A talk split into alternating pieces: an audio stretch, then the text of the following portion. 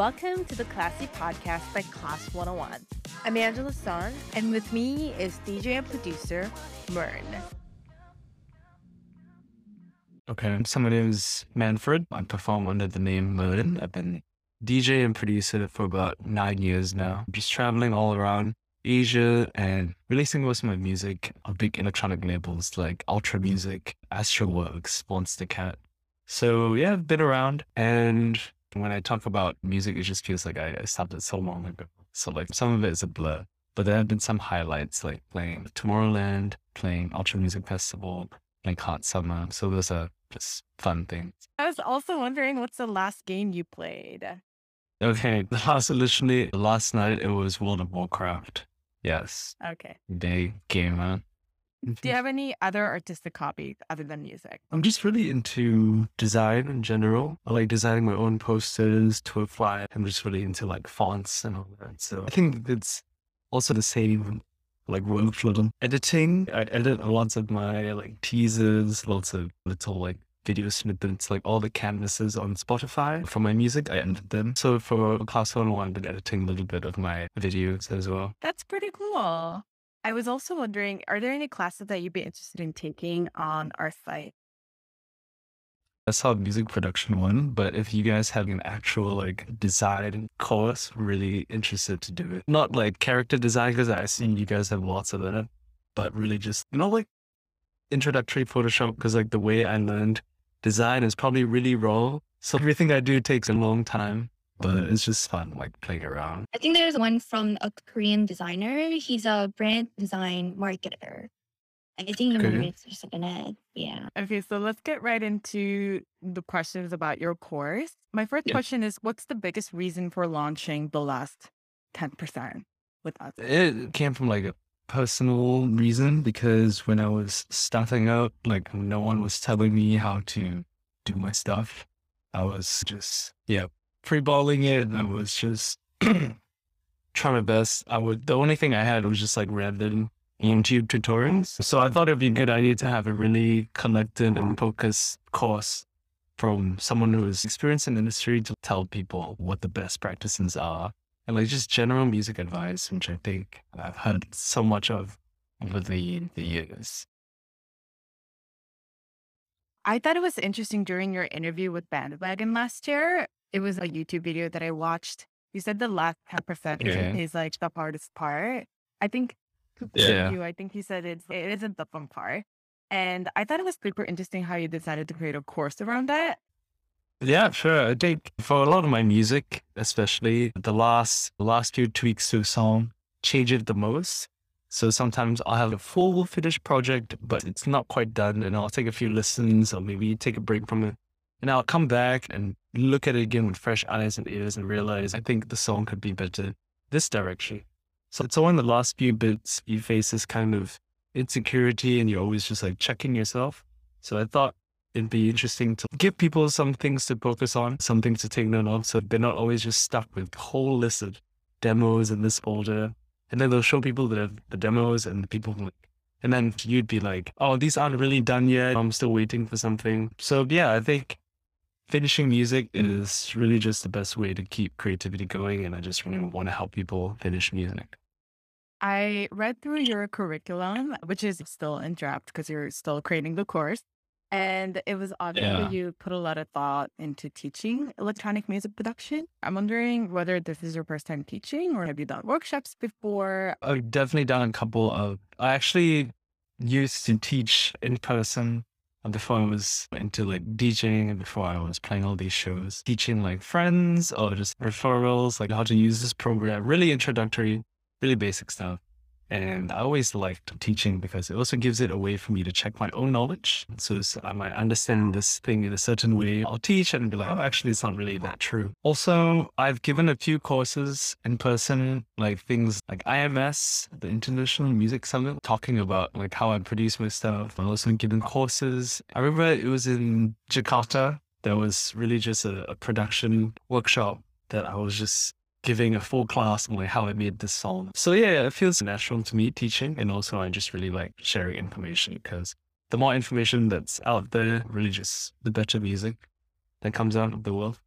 In your own words, what's it like teaching something that you've been doing for so long? You touched on a few points here and there. Teaching something that I'm really, you know, familiar with. I think it feels nice. And also the there's a lot of music information out there that's locked behind that like the information out there is just really esoteric. So I, I just really want to help make that information accessible to as many people as possible. And also it's like simple stuff for me and for people. I think the biggest thing that really helped me was watching all these free courses and like people just like giving out sample packs, people giving out project files. And that's how I learned. Yeah, I still have a bit of that passion today, just to pay it forward. Tell us about the your class uh-huh. one course production process. Mm, how's the process like? What are you learning from it? It's been okay. I think it's been really fun because these past few months I've been on a really creative streak. So I've been writing lots of demo mm-hmm. because I just came back from LA two months ago. I did some writing sessions there. And the music I'm making now is really, I feel like it's a step up from what I've always been doing. I don't know how, I just learned mm-hmm. like new skills and new tricks. So I thought it'd be really interesting to go through these like slightly more complex types of production than what I, than the classes I used to give. It's also really fun because it's really just going through my projects and finding something really interesting. And I'll talk about more about that concept. I'll talk about how it links to other things and just like best practices for each like part of the production process. So it's fun. It feels very natural. And the editing is just a different story. I, I notice I say things like um, right, uh, a lot. So a lot of the editing is just cutting out these bits and it's a bit frustrating, but it's, it's also fun and it's part of the process. From the curriculum, you also mentioned that this program is broken down into two discrete halves. The first half is learning how to learn.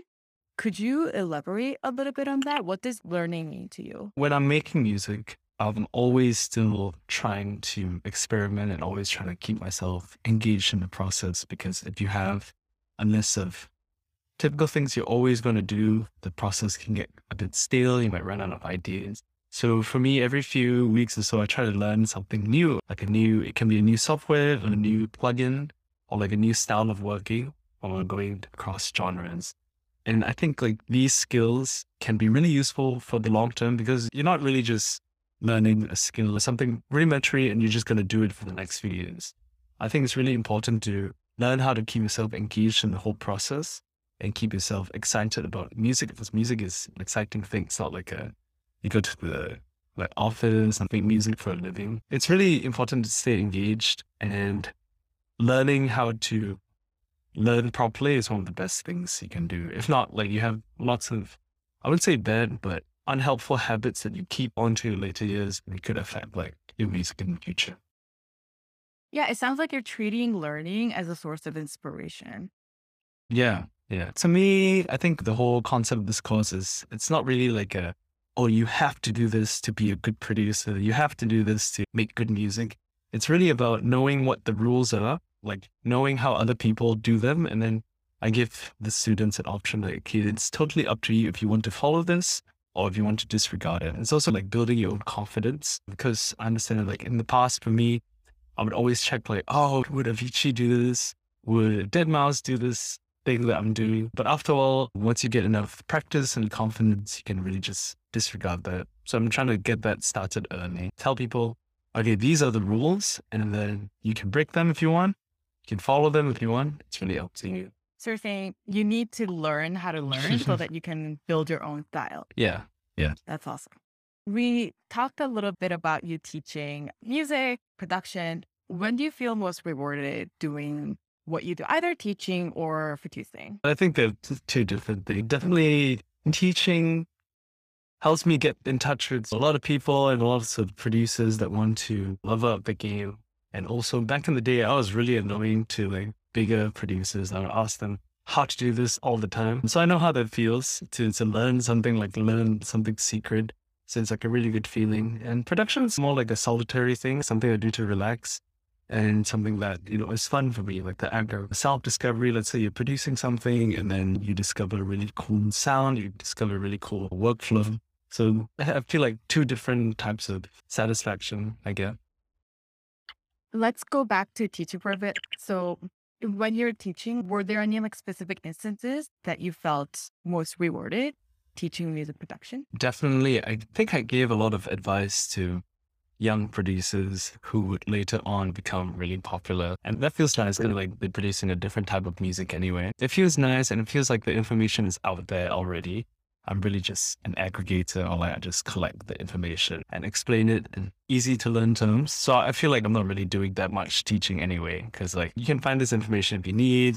I'm just like explaining it. Yeah, but you're helping them like you're like making all the information click in their heads. I think that's something I think you're Yeah. giving yourself a little bit more credit on that. Yeah, sure, sure. Yeah, That's it's an easy task. Yeah, it also feels rewarding because like in a few months people will be like, "Oh, I made this," and I'm like, "You made this sounds crazy. It sounds so advanced." So yeah, it's nice having these moments from time to time, and definitely something I want to explore long term in the future when I can't fly so much anymore. My next question is I checked out your Discord and thought it was like a really cute community you have going on there with like Yeah, creators yeah. and listeners. What does a community mean to you? The community is really just it's where everyone shares the same kind of. So like my Discord isn't like a place for everyone's like, oh, worship man, like all hail king man. It's really just a place for a lot of my friends just use it just to hang out. And there are a lot of lots of uh, music producers as well, because I really understand the importance of having a good community as a music producer. Like back then, my community was on Discord. It was like on Facebook Messenger. We would have these like big groups and then we would share tricks and secrets all the time. Oh, I found a new kick drum. Here you go. I found this new sample pack. Here you go. So these days it's on Discord. And then I'll drop in some of the conversations from time to time. And people are talking about really complex stuff when it comes to music production. People are sharing tips among themselves. So it's nice to see like a community doing that. Cause like when I was coming up or when I was learning, it was really hard to find these spaces particular. How does it feel to have such big exposure worldwide? Yeah, I- think it's definitely still feels funny. Like, why are you listening to me? There's so many people out there. But I'm definitely super privileged, super lucky to have such a big, different, like fans in different time zones and listeners in different time zones. And it's nice, like, getting in touch with what works in this market versus what is really popular in this region of the world. And sometimes they overlap, sometimes they're two distinct things. So it opens my mind up to music in general and how to view music. And it's also nice just like going to a random city in a random town and then playing a show and someone's, oh, I listened to your music for five years. I'm like, that's, such a mind blowing element to me still today. Let's go to the class teacher question. Some of these things may sound basic, but I just want you to explain what these terms are in your own words. Sure. What is mixing? Mixing to me is just making sure each element in the mix is a good level.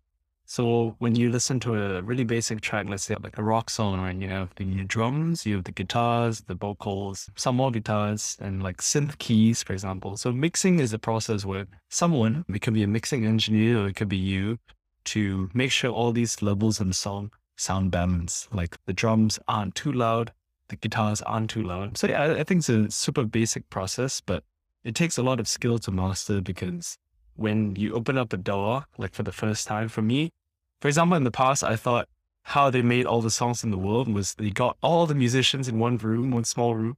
Then they press this big red button and they will start recording. And if someone messes up, okay, we'll press it again. But now I know that's not the case. So with mixing, it's really easy for someone with nothing but just a laptop to make really high quality sounding music. So yeah, that, that is the mixing process. Why is understanding the visualization of the sounds important to becoming a good producer? even really good mastering engineers and really good, let's say, people like Mike Dean, all these producers, or Kanye West, they don't always use their ears because if that if making music is your job, you're listening to music eight, 12 hours a day, your ears will become fatigued. If you're always going to different rooms, you're not used to like the sound profile, your ears will lie to you after a while. So having a visual of your mix, it could be things like a waveform analyzer, it could be a spectrometer, oscilloscope, or it could just be a simple like metering plugin, like to see the levels of your mix, can be really useful in helping people have a different sense of their body to understand what they're working on. So it's not just you're not using your ears anymore, now you're using your eyes, looking how your song looks like in a certain visualizer. So it's really useful as well because you can look at different songs and see how they look. And when you can understand how something looks versus how something sounds, you can start making your music more consistent. This is very open ended, but how do you identify a good mix? How identify a good mix? Okay, first you gotta look at the genre, right? Let's talk at something like electronic music. So when it comes to dance music in general, a good mix is cemented by the fact that the kick drum is very nice and centered in the mix, and it's usually one of the loudest elements in the mix. The basses will be slightly softer than the kick drum because you want some difference in dynamics between the kick and the sub layer so that when it's playing on a club system, you have the thump and you feel it in your heart and all that. And then everything else is on top. The vocals will be slightly softer. Whereas if you look at a pop song, the vocals are the most prominent thing in the mix. Everything else will usually be carved out to give the vocal some space. So you can hear, if you hear really carefully, like I think a really good album to reference would be Daft Punk, Random Access Memories. Like the vocal mixing on there is really insane. You can hear the quietest like clicks and pops coming out of, for example, like uh, Pharrell Williams' mouth. So to identify a good mix, you just really have to listen to lots and lots of music. You got to listen to bad music. You have to listen to good music. You have to listen to your music and put it in context. But it really just comes over time. What do well structured electronic songs have in common? In other words, what are the good supporting elements for a well structured song? Everything that just follows our human body is really attuned to the four on the floor drum beat. So you have one, two, three, four, two, two, three, four. So anything that fits these like eight or 16 bar standards, I like to say when it comes to electronic music, just feels very natural to a lot of people. And there's going to be introduction for eight bars, and then there's going to be a pre-chorus section, and then there's going to be a chorus. Maybe there's going to be a electronic drop, an instrumental chorus. So that's just how electronic music is structured. And people that follow this structure will find some commercial success. But also people who just don't care about things like that. Lots of artists, I would say people like Forte or Tourist, they'll just make music in a seemingly random order. But then when you really break it down and don't, oh, okay, I understand why he did that. So the thing with structure is not like the end all be all, but for majority of commercial electronic music, there's like a predefined structure that follows like intro, pre-chorus, drop, breakdown, etc. You mentioned in your curriculum that the reverb is the electronic music's greatest invention and downfall. Why is that? Yeah, because it's so easy for people to just slap a reverb on, let's say, a really nice vocal, a vocal that sounds warm and crisp and the moment you put too much reverb, it's just going to flood the whole mix. And it's going to sound like this singer singing like a closed garage or something, and it's going to sound really bad. It's really easy for reverbs to sound bad. So that's why I like to say things like that. And also, you have producers like Sebastian, French house producer, really took all these things to the limit. Like you distort reverb, you put reverb on the big synth section and just distort it until to the point where it would be uncomfortable to your ears. And that was really innovative for the time. And but today, people, because it's so accessible and the reverb is probably one of the most basic effects you can put on a song, also people don't really understand how to use it so well. What are some things that you're preparing in your course that people can take away from about the reverb or your course in general? Yeah. Okay. When it comes to effects, the segment of the course that deals with effects is really crisp and it shows like best practices, like what to do. And like later on in the course, I'm going to talk about like the creative things you can do with effects, like especially reverb engine. Because this course is destined to help you finish music, right? It's not going to teach you how to make music teaches you some really innovative things I do with reverb, like for example in my song. So there's a lot of real world referencing. I'm not just like opening up a blank workstation and adding a new channel. I'm like, okay, today is how we affect reverb. For me, it's really just, okay, here's a, a full song. People in my label, really, this is how I've done this. So yeah, it's a lot of real world application, which I think gives a lot of credence to this course. What are the most important aspects of mastering? The most important aspects of mastering is to the first question is Are you prepared to master your own song? Because you need to have a bias, number one, like an unbiased viewpoint when it comes to looking at your own music. It's very natural for people to listen to their own song. And when they have to master their own song, they're going to be like, Oh, I'm going to pump this up. I'm going to make it super bass. I'm going to make it super loud. so people would like it. But that's not the ideal of mastering. Mastering just makes sure that your sounds, your song sounds very balanced and good on a bunch of different reference systems. So first on reference monitors, second on headphones, on consumer grade headphones, etc. So you have to be prepared to make these decisions that could impact how your song sounds to you for the sake of it being balanced on other systems. But of course, this is like an introductory. I feel like mastering is a whole new can of worms. It's complex and always in the last stage. And it's really common for producers nowadays to just hire a mastering engineer to help. You mentioned in one of your interviews that one of your favorite quotes or advice it was is don't be in a rush to release anything. So when is a song done? I feel like so the the two different questions. The first question is definitely definitely don't be in a rush to release anything because there's so much more information you can get just by listening to it for a couple more weeks, putting it in context with your other favorite songs, or even just taking some time off to decide whether you even like the song. Because releasing music, with all the music out there today, it definitely feels natural to be like, oh, there's, there's at least 60,000 minutes of songs uploaded to Spotify every single hour. I had to compete with that by increasing my output. But that's not really true. Like it's to be lost in the noise. It's way more productive to make sure you have a decent produced song that you really like out there. So take your time with it. And the second part of the question is when a song, when is a song really done? I think truth is like songs won't ever actually be done. It's really just you have to get to a place where you're happy enough and every other hour or every other minute you put into the song that doesn't change anything is just wasted time. So you have to tell yourself, I've been working on this for 30 hours. I think it's done. Let me go sit on it you will know when the song is complete. I think the same goes for any creative process, writing or yeah, and Yeah. lining, editing, So anything. like there's so many movie scripts out there that have been rushed to complete maybe two days before filming. And you end up with so many good secret gems in there. And then like directors will say, Oh, I'm not sure whether to leave this in or take it out, but they just ran with it and sounds great, so why not?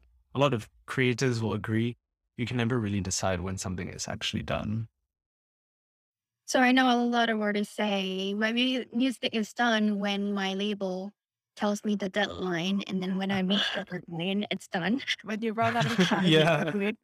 That's me sometimes as well. We can't always have the luxury of just releasing music whenever we want to. What's the best attitude to have as an aspiring producer? Like any advice you have Um, for aspiring producers? I really don't, because there's so many producers out there who have so many different personalities and ways of working. There's some producers who are full on divas. They'll be like, I don't want to work with anyone smaller than me. I want like biggest. Or I don't want anyone to touch my song. I'm going to mix and master. And then there's some people who be like, oh, can you do this for me? Can I pay you? to do-" In general, like the music industry is like a big place. It's going to be lots of characters. All I'm going to say is, for example, if you're an introvert, you don't have to be an extrovert to make music. Likewise, like if you're an extrovert, like you have to know your strengths and weaknesses when it comes to making music, presenting your own music, producing music, and work in a style that's best for you. But I think a common thing that I just want to say it's important is the passion to learn. The moment you stop learning, you are being complacent. You're just going to eventually lose touch with the thing you do for work, like music. So if you're doing music, you have to make sure that you're good at it and you have to make sure your skills are honed. I think that's the only advice I have to give people and music industry. Good. Let's talk a little bit about circles. Give me three adjectives to describe circles. Adjectives to describe circles. Maybe things like expansive, like expansive with an A. So like very wide, very big. Um, could be emotional because a lot of the songs feel very personal to me. And the last adjective, I'd say energetic, which kind of means the same as emotion, but we will won't run with that. They're different. They're different. Yeah. Okay. I think, yeah. Okay, good. good. All three words that you picked, I think they suit them. I listened to the whole album. I think. oh no. Thanks. Thank you. So, as you know, Class 101 is a South Korean platform.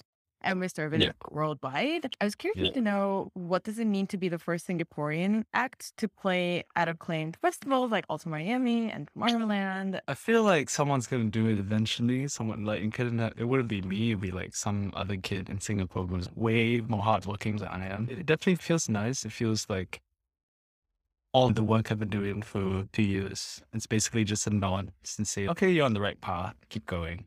You're doing the right thing. It's also very mind blowing just rocking up to these big festivals, thinking that I am a really small fish in the pond, and then just seeing the stage get packed up by people who heard me and oh, I'm gonna see this guy up and comer.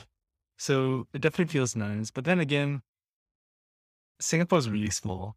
I feel like there's gonna be a first Singaporean for everything. Like first Singaporean to like do this, first Singaporean to win a medal at the games or something. It's just like a matter of time before someone else does all things. So you recently signed with Astralwerks. What are your plans for the rest of 22 and 2023 now that the world is slowly Yeah. transitioning to the post-COVID era? Any tour plans or anything like on your wish list that you want to see realized in the next couple of years? I think the biggest plan for the next few years is just catch up on my wasted years like when it comes to COVID. I'm not really sure about shows because it's still really difficult and unsafe for lots of places. But definitely looking at some shows in the region, like safety pending, just making sure it's safe for everyone attending. And also when it comes to music, it's really just releasing all the music that I've been writing for the past two years. Is there anything you'd like to tell your students for your Class 101 course? if anyone feels maybe too embarrassed to learn or like maybe think like, oh, I'm not like high skill enough for this course, like I shouldn't, it's, it's not really that kind of course. Some of it is basic, but then I'll explain like the intermediate things when we get there. Looking forward to the course launch. Thanks so much for this interview and talk to you later. All right. Have a good day, guys. See you. All right. Bye. Thanks.